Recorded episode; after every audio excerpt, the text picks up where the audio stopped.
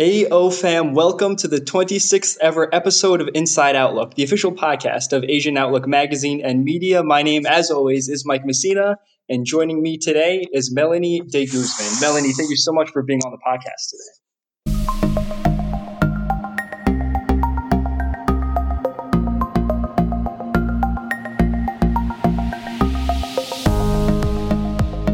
So I was browsing your website, your your body of work here, and there's a whole bunch of buzzwords. There's choreographer, there's art director, there's Pilates instructor. Uh, when someone comes up to you and asks you what you do for a living, what do you say to them? I definitely say I am a freelance performer, and I'm also a um, Pilates movement coach. Yeah, I def- it really depends who is in front of me. Okay. Yeah. You know I wear many hats, but um I think what it comes comes down to is, you know, I live in New York, so I juggle a lot of things and I think it's it's normal now to have different job titles and variations of one passion that makes mm-hmm. definitely definitely and I was also taking a little a little meander around your website, and you talk about this mission that you have about uh, uniting your community. Can you speak on that a little bit more? Yes, that is such a big word, and I think there's so much community now, and I myself am part of different types of communities, but in the jungle umbrella of it, I am in the arts community. And then I look at that and think that, okay, there is two different communities within that. I am part of the art education community, which is really big here in New York. And then I am in mm-hmm. part, I am part of the dance community in New York, which is also massive. And within those communities, I am ex- extremely active in not just being an audience, but also being an activist, a participator, and someone who is actively engaging and trying their best to also be part of the change that's happening, for lack of a better word. That makes sense. I love it. And what exactly sorts of changes are you looking to see? So, the art, you know, the education system here in New York is just wildly different from what I'm used to in Los Angeles. I'm from Los Angeles, and my teaching artistry began there. And um, I'm entering my four year anniversary here in New York when August 2020 comes. And I didn't think that I would be in the teaching artistry world. Um, but it's been going really, really well. And it's allowed me to learn a lot about the education system here in New York and how really art here is so important in the education system. I mean, there are some schools that I go into and they have so much different art options and, you know, sometimes some schools lack it, but art education here is something that is really um, look out for and and you know, schools are fighting to get funding for arts to be in their school.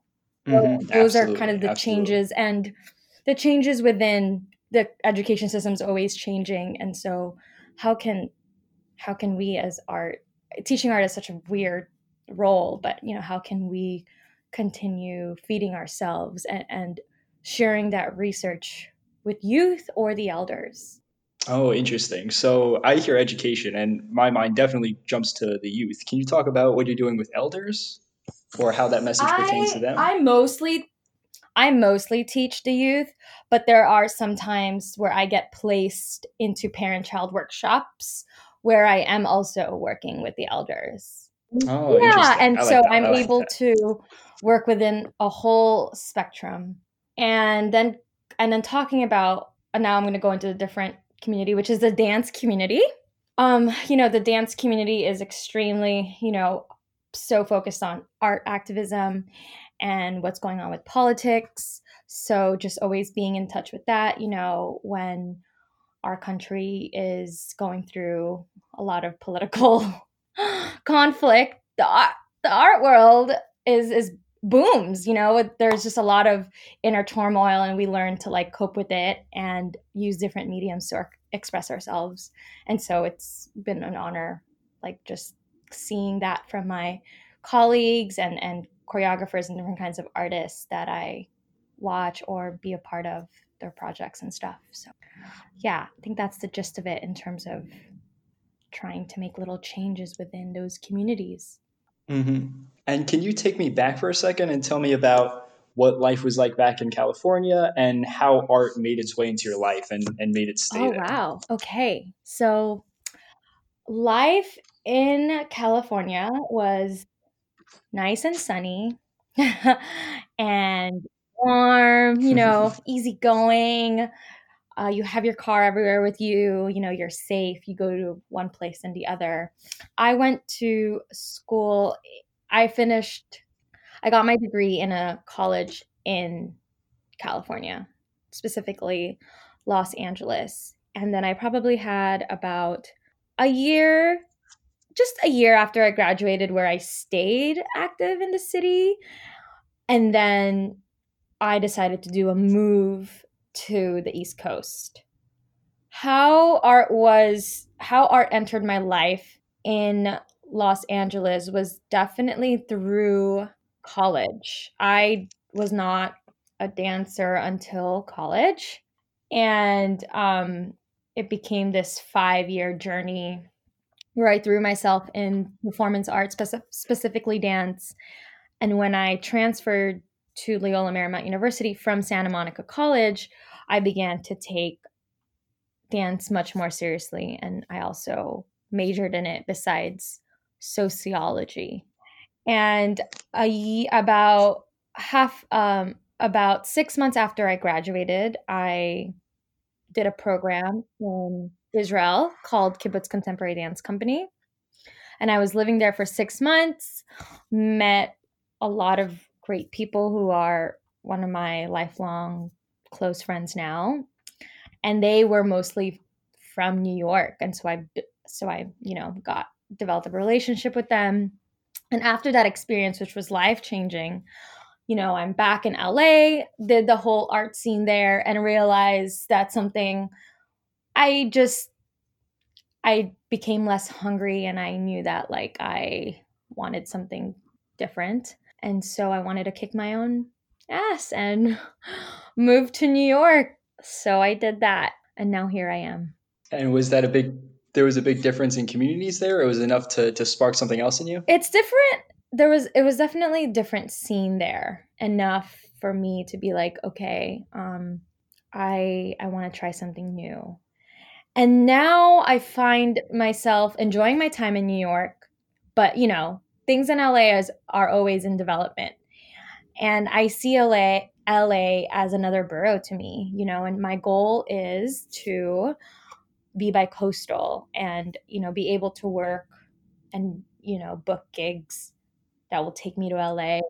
Yeah, because mm. LA and New York has this very special relationship. As you can see, you know, many artists bounce right back and they like to build their connections in New York and LA. And I think there's something special happening in LA.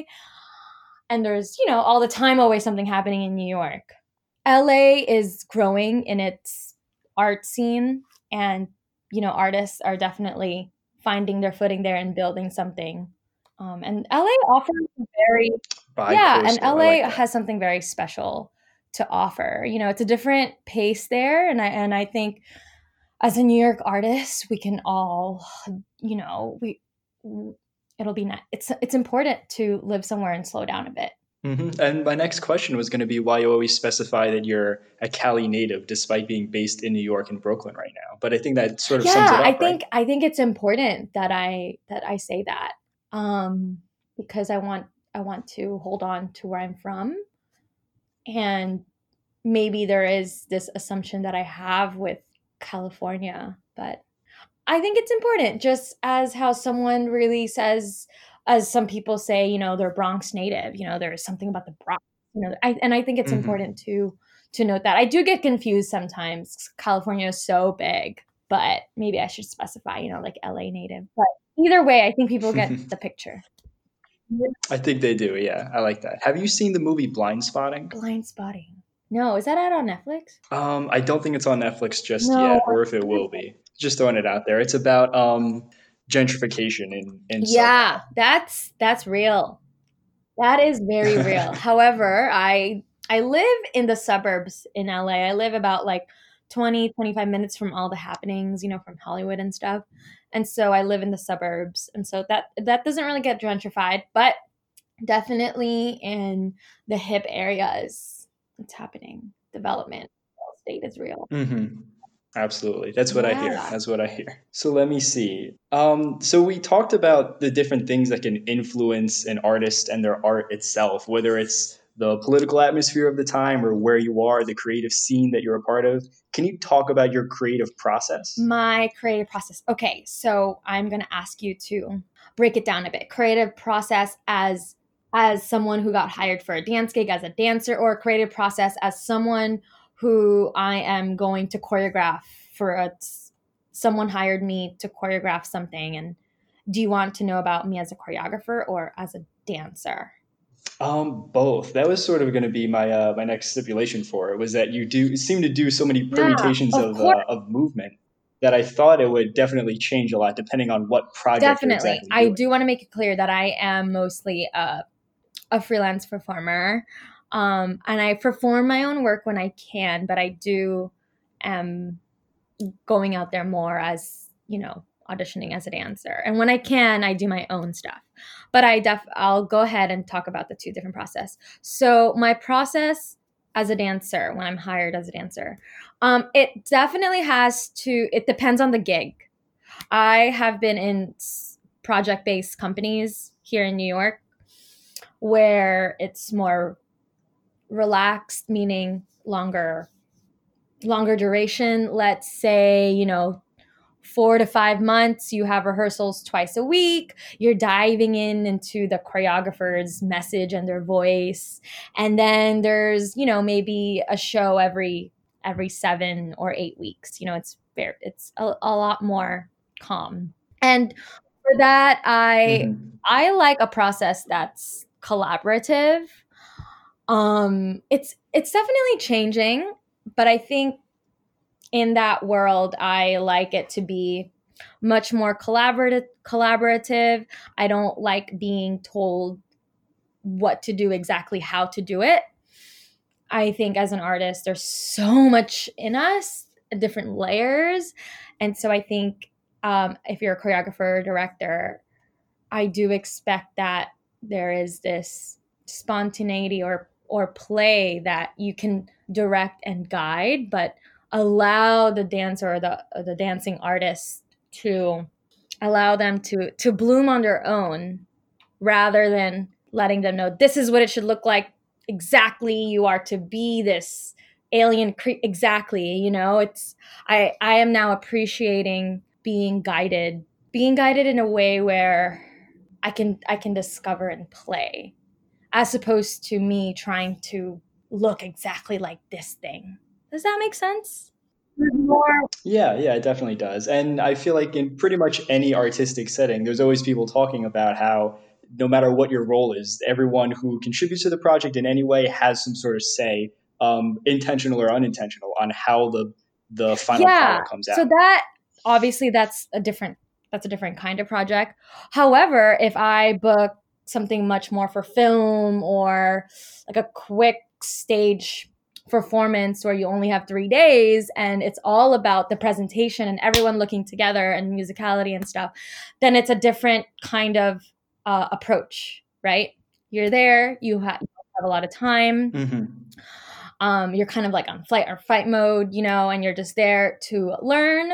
It's not so much collaborative unless like the choreographer asked for you to create something quickly but that i approach very differently like that one yes i am going to look exactly like my peers and within that i know i can still apply my my essence which can get tricky so it really depends on the job i would say and what's asked of me okay yeah. that makes yeah. sense that yeah makes sense. and i am also going into segue into musical theater so I have to remind myself that this, there's different approaches, but either way, it is my responsibility in my own way to bring out my essence into that project, even into that opportunity.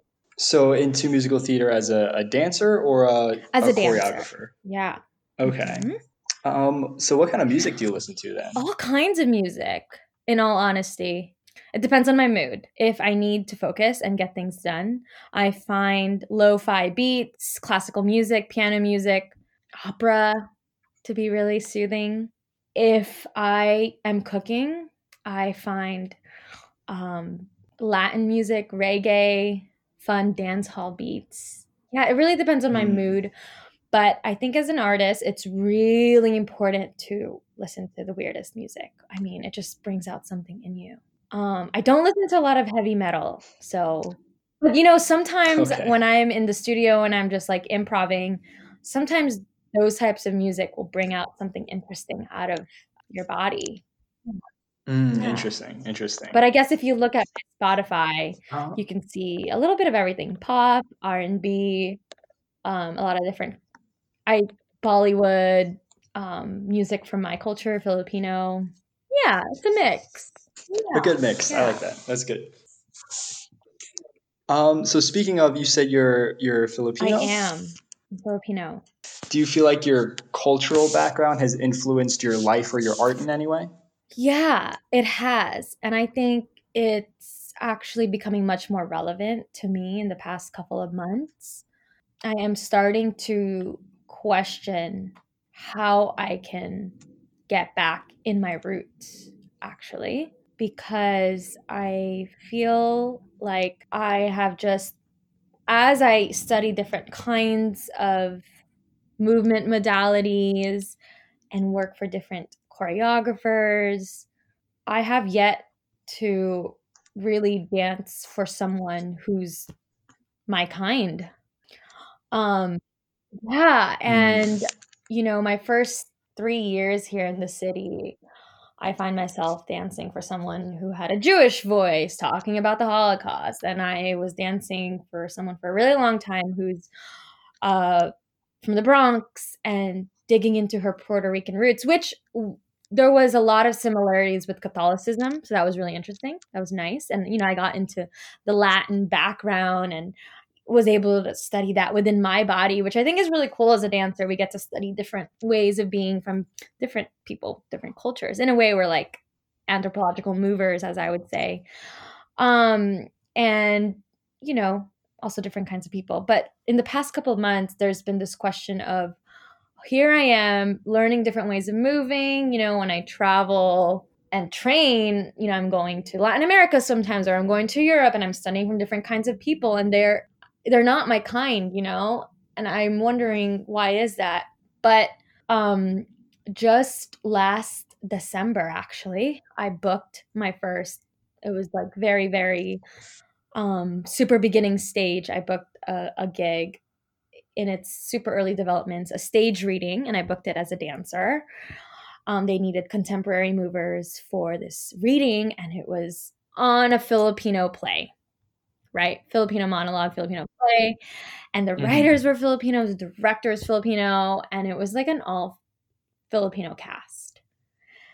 And I thought that was pretty fucking epic because it's literally the first time that I've been in a room with my people. The play was called Export Quality. But yeah, so it's been an interesting research for me to be like, you know, here I am as a dancer, as a as a vessel, and I'm learning different people's voices, and it's awesome, you know, and helping them figure things out. But I I feel like I I also have a um a responsibility to dig into my roots and unpack everything I've layered on and and you know how can I slowly start to just be in touch with my roots or or my that community the Filipino community here in New York City Do, do you feel like that sort of journey is only for you personally, or once you go through that, or once you are going through that, do you feel like that's something you also have a responsibility to share with other people? Definitely not. It's definitely a collective journey because I have Filipino friends here who are on similar paths, who's using their art to study their ancestry. So I'm definitely not alone. Interesting. And yeah, there's, you know, there's a couple of people, there's a less than a hand there's like about less than 10 people that I would say who's like in Broadway right now who's Filipino. So that's pretty awesome. But there's still not a lot, you know, it's still rare. And even in the Mhm. concert dance world, there's not a lot. Actually, last week, my good friend and my best friend, we all got together in the studio and we're all Filipino American. And we all Mm. kind of have come from the same dance background, pretty, you know, ballet, modern, contemporary. And it's funny because there's not a lot of us in the concert dance world. And so we got together in the studio and we are just slowly working with some concepts and um, yeah in this conversation of re, you know studying our bodies and and what and how our body is because there's been we've studied different layers of different different types of dance and then yeah i it's almost as if i don't even know i don't even know where to begin as like what is my my culture and because i didn't study i didn't study filipino folk dance Mhm. at all you know Yeah, it seems like such a such a daunting task once you put it out there like that. But I wish you luck on that on that journey and defining it and pursuing it. And yeah and you know stuff out. maybe maybe it's not even like finding the movement of filipino but maybe it's you know what what are some subtleties and behaviors that we've been passed on that's affected our bodies today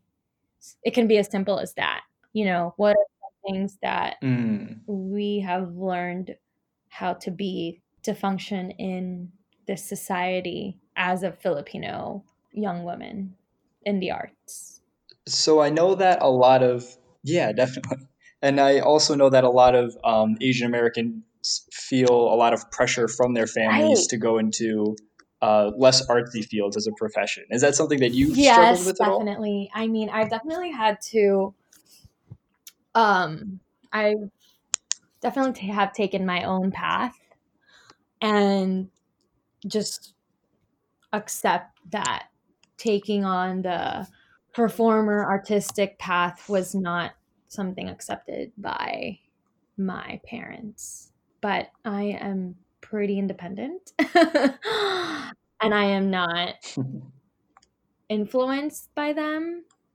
And so I'm really grateful that I have enough merit and rigor within myself to be like, okay, you know, I'm to meet you halfway. I'm, you know, I'm to still do uh, other jobs that may not, may not only relate to dance, but my life is going to be art. And that's just the way it is. So they've, they've come to that acceptance and I still get, you know, trolled by my dad here and there but you know i i think i'm doing well here in new york and it's it's a journey and um i see myself now as like a multidimensional person and you know uh we learn hmm to make a business as well with our art and however that looks and now in the job market um, i think it's safe to say that it's it's important to have many skills the job world is changing so much and it's important to have many skills Brave moves you're making from from Yeah. coast to coast. Big moves. Yeah. And it's it's definitely important to to get those stories out there because there are definitely a lot of people, Asian American or otherwise, who feel I'm sure locked in by either societal expectations or parental expectations where they feel like it's too late for them to to change whatever it is that they're doing as a profession.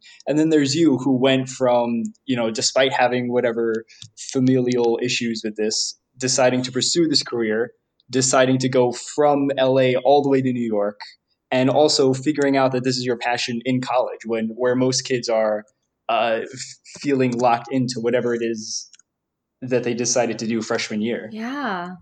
That's true. I would say i'm really thankful. I have strict parents but they're not that strict. And they you know would always they were great great motivators but i they gave me a lot of freedom in terms of the path i can go in to college. Like i even in college even when i was choosing sociology as a major my mom who's a nurse was like she was already already making fun of me. You know so hmm I kind of just took the reins and be like, okay, you know, like my parents are always going to make fun of me, you know, and that's okay. Like, I think I guess from a young age, I just like grew not to care what they think, but still make them happy. Does that make sense? It was like I just yeah, yeah, definitely. It's it's a balancing yeah. act, I'm yeah. sure. And how is that? How is that um, transition or entrance into the professional freelance performing world? Was that difficult? Did you have to figure it out a lot on your own? Um, yeah, I figured it out. On, I figured it on my own, um, but it it matched with my personality and the way I was, and the way I am, and the way who I'm becoming. Because even when I was living in LA, out of college, I always had more than two, three jobs. Now thinking about it, I mean, even when I was in LA after college, I was I was working at, at I was working at a modern dance company as an arts admin and also being in their second company. And then on the weekends, I was like working the front desk at this cardio gym. I was also involved, I was always involved in like gyms and boutique fitness studios. Mm-hmm. And so I was I just always had my my feet in different baskets. It was always in fitness and always in the arts for as long as I can remember. So so it seems like a pretty pretty yeah, natural. It was uh, always uh, natural. I just I needed to always be in the arts, and I always needed to somehow have a free gym membership somewhere. so I just you know, and I'm working with kids. I mean, I used to. I was a camp counselor back in the day. I always babysat, and so I knew I always wanted to also continue my passion with working with kids. And um, my teaching artistry actually started in LA teaching for my friend who started this amazing organization called Dance to Serve by Leslie Flores. And so that was my first teaching artistry gig. I was teaching um, two to three uh, dance classes for this like underprivileged school. So that was her mission was like, you know, sharing arts in the underprivileged um, school. And that became an awesome little job for me. You know, we even like raised money and we traveled to Dominican Republic and taught dance at an orphanage there. And so all these little experiences of working as a teaching artist, um, I forgot to mention I also would volunteer at this organization called CoachArt, which uh, allow me to grow my skills working with kids in the autism spectrum. Um, little mm-hmm. did I know that all this would come together and help me when I moved to New York.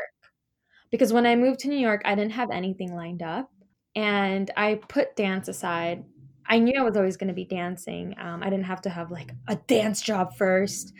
I knew that like I needed to have my, you know, I needed to make money first. You know, make sure that's that's that is sealed down. Is how are you going to support yourself? And as I was starting to look for jobs out here in New York, and even when I got here, I very quickly learned that you can make you can support yourself as a teaching artist. And so one of the first one of one of the most after like being here for a month, I got a job at an amazing organization called Marquis Studios, and I'm I'm still with them today. I love it. Congratulations! I'm glad. I'm glad that uh, found did. place for you. Yeah. Or glad you were able to make it work as well. Not like it just uh, everything happened for you. Obviously, you're you're putting yeah. in the work for it. Yeah, I am. Um, I have been putting on the work, and I am slowly cutting down on teaching artistry as of now. Okay. Is that um, an intentional thing where you're looking to shift your, your yeah? I'm looking to shift my career focus into performing and performing a lot more. Yeah. Okay. So that that is the thing that came to me. So the last two weeks of the last decade, very new. Can you tell me a little bit about um, a person or or an idea that's inspiring you to do what it is that you're doing? Whether it's someone who's who's guided you in this direction or something like we touched on before with connecting to your roots, anything like that. I I don't think there's a person, but I can speak about an idea if that's okay. Mm-hmm. So, as an artist here in New York, I've always been a little jealous of some artists, some freelance artists that who who don't have to work so many jobs or who don't have to work a job that not in relation to performing or chore- or make or or making work uh, choreo or making choreography and getting commissioned that way. I there was a, there was always a little part of me that was a little jealous of some people that just that just has time to dedicate their their days to their work, you know, whatever dance means to them, whether that is trying to choreograph for film or making work or just submitting. And, you know, once you get into the wheel, it, it starts to happen. And I, my, my first couple of years here, there was a lot of um, confusion. It was almost as if I had so many things going for me and, and, I had an issue of, but what do I really want? It was I was passionate about working mm-hmm. with kids. I, you know, and then and then the world of Pilates. I started teaching almost two years ago, and I'm going into my second year of teaching Pilates. And then, you know, at one point last year, I was like, oh, am I gonna build a Pilates business? Like, you know, oh, I love working with clients and I love working with the body 101. Like I there was a there, I was just pulled into so many directions. And um and then you know I, it was almost as if i would use my other jobs such as pilates and teaching artistry they became like these really great jobs that supported me however it, it would take me away from committing to my art right mm-hmm. as a as a performer as a collaborator however that looks. Because there was this fear of how are you going to support yourself right? There's this fear of no mm-hmm. you need to make this this amount of money. But that is a such old way of thinking. That is generational idea that's been rooted down right? That you need to like work you need to always have your survival job and and, and do well at it and then it's gonna you know that your art that our artists don't make money you know like no um no financial stability so that is something that i want to break. I think if you, pl- I'm a firm believer that if you play your cards right and you're wise and and you're honest with yourself, you can do really well as an artist. So my next question, I'm gonna I'm gonna segue from that a little bit and just ask you straight out, what sort of advice do you have for other aspiring artists, dancers or otherwise? Um, my advice is to be okay with going through tidal waves of of being an artist, right? Being okay in the seasons where you feel lucky and you're booking and there's abundance coming through and it's just you're you're finding opportunities that pay well and then you're finding opportunities that don't pay well but it's just it helps you grow. And then, you know, in the times that are slower, there's so much information in that to to slow down and and and study yourself and and what you're doing and in those slow times what how can you nurture yourself? how can you continue nurturing yourself right so you're ready for when the big season comes and it's all coming at you left and right but just like nature we're not mm-hmm. always blooming right? So in the times when we're not blooming how are you still nourishing yourself as an artist? Because you're not always booking you know? You're not always out in the scene. You're not always saying something. You're not always making a statement right? And so, segueing into that for me, you know, in, the, in those months that I'm not performing my work out there or I'm not performing someone else's work, maybe I'm just a background actor at some show. I'm just, I don't know, at some music video as a background dancer. Maybe I'm just, maybe I am just um, modeling more. I don't know, you know, so like, however you define yourself as a dancer, like be flexible with that and know that like art comes in many shapes and form. You're an elegant speaker as well as a mover. Has anyone ever told you that? What do you mean I'm an elegant mover? Well, in your profession, I'm sure you're good at moving. I'd also say that you're you're pretty eloquent. Thank you. I would have well. to give props to people I study or people that astrologers I listen to. So they, you know, mm-hmm. it's like I am channeling them. That's good. And like really, that. and really, I'm channeling other people. But thank you. That means a lot. Of course. I have one last question for you. Melanie, if people wanted to follow you online or find you on social media, where would they look?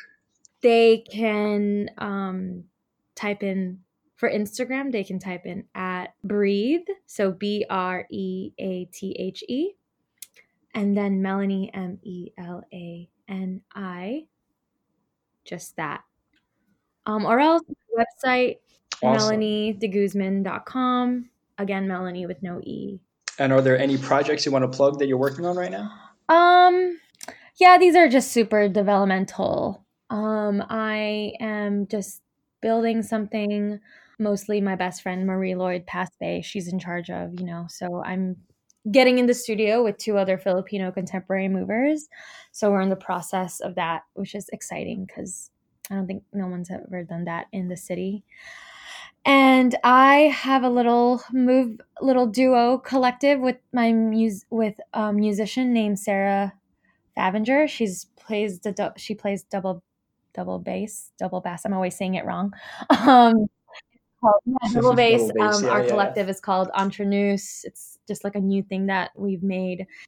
And we have a show in, I guess, a month, a month, in less than a month at this place called um, Spoke the Hub in, in Brooklyn. Yeah, and I'll put that more on my website. And um, other than that, I am just hardcore auditioning and just in training mode. So yeah, I love it. Thank you. Melanie, thank you so much for, for being on the show thank with us. Thank you today. for allowing me to be your first episode.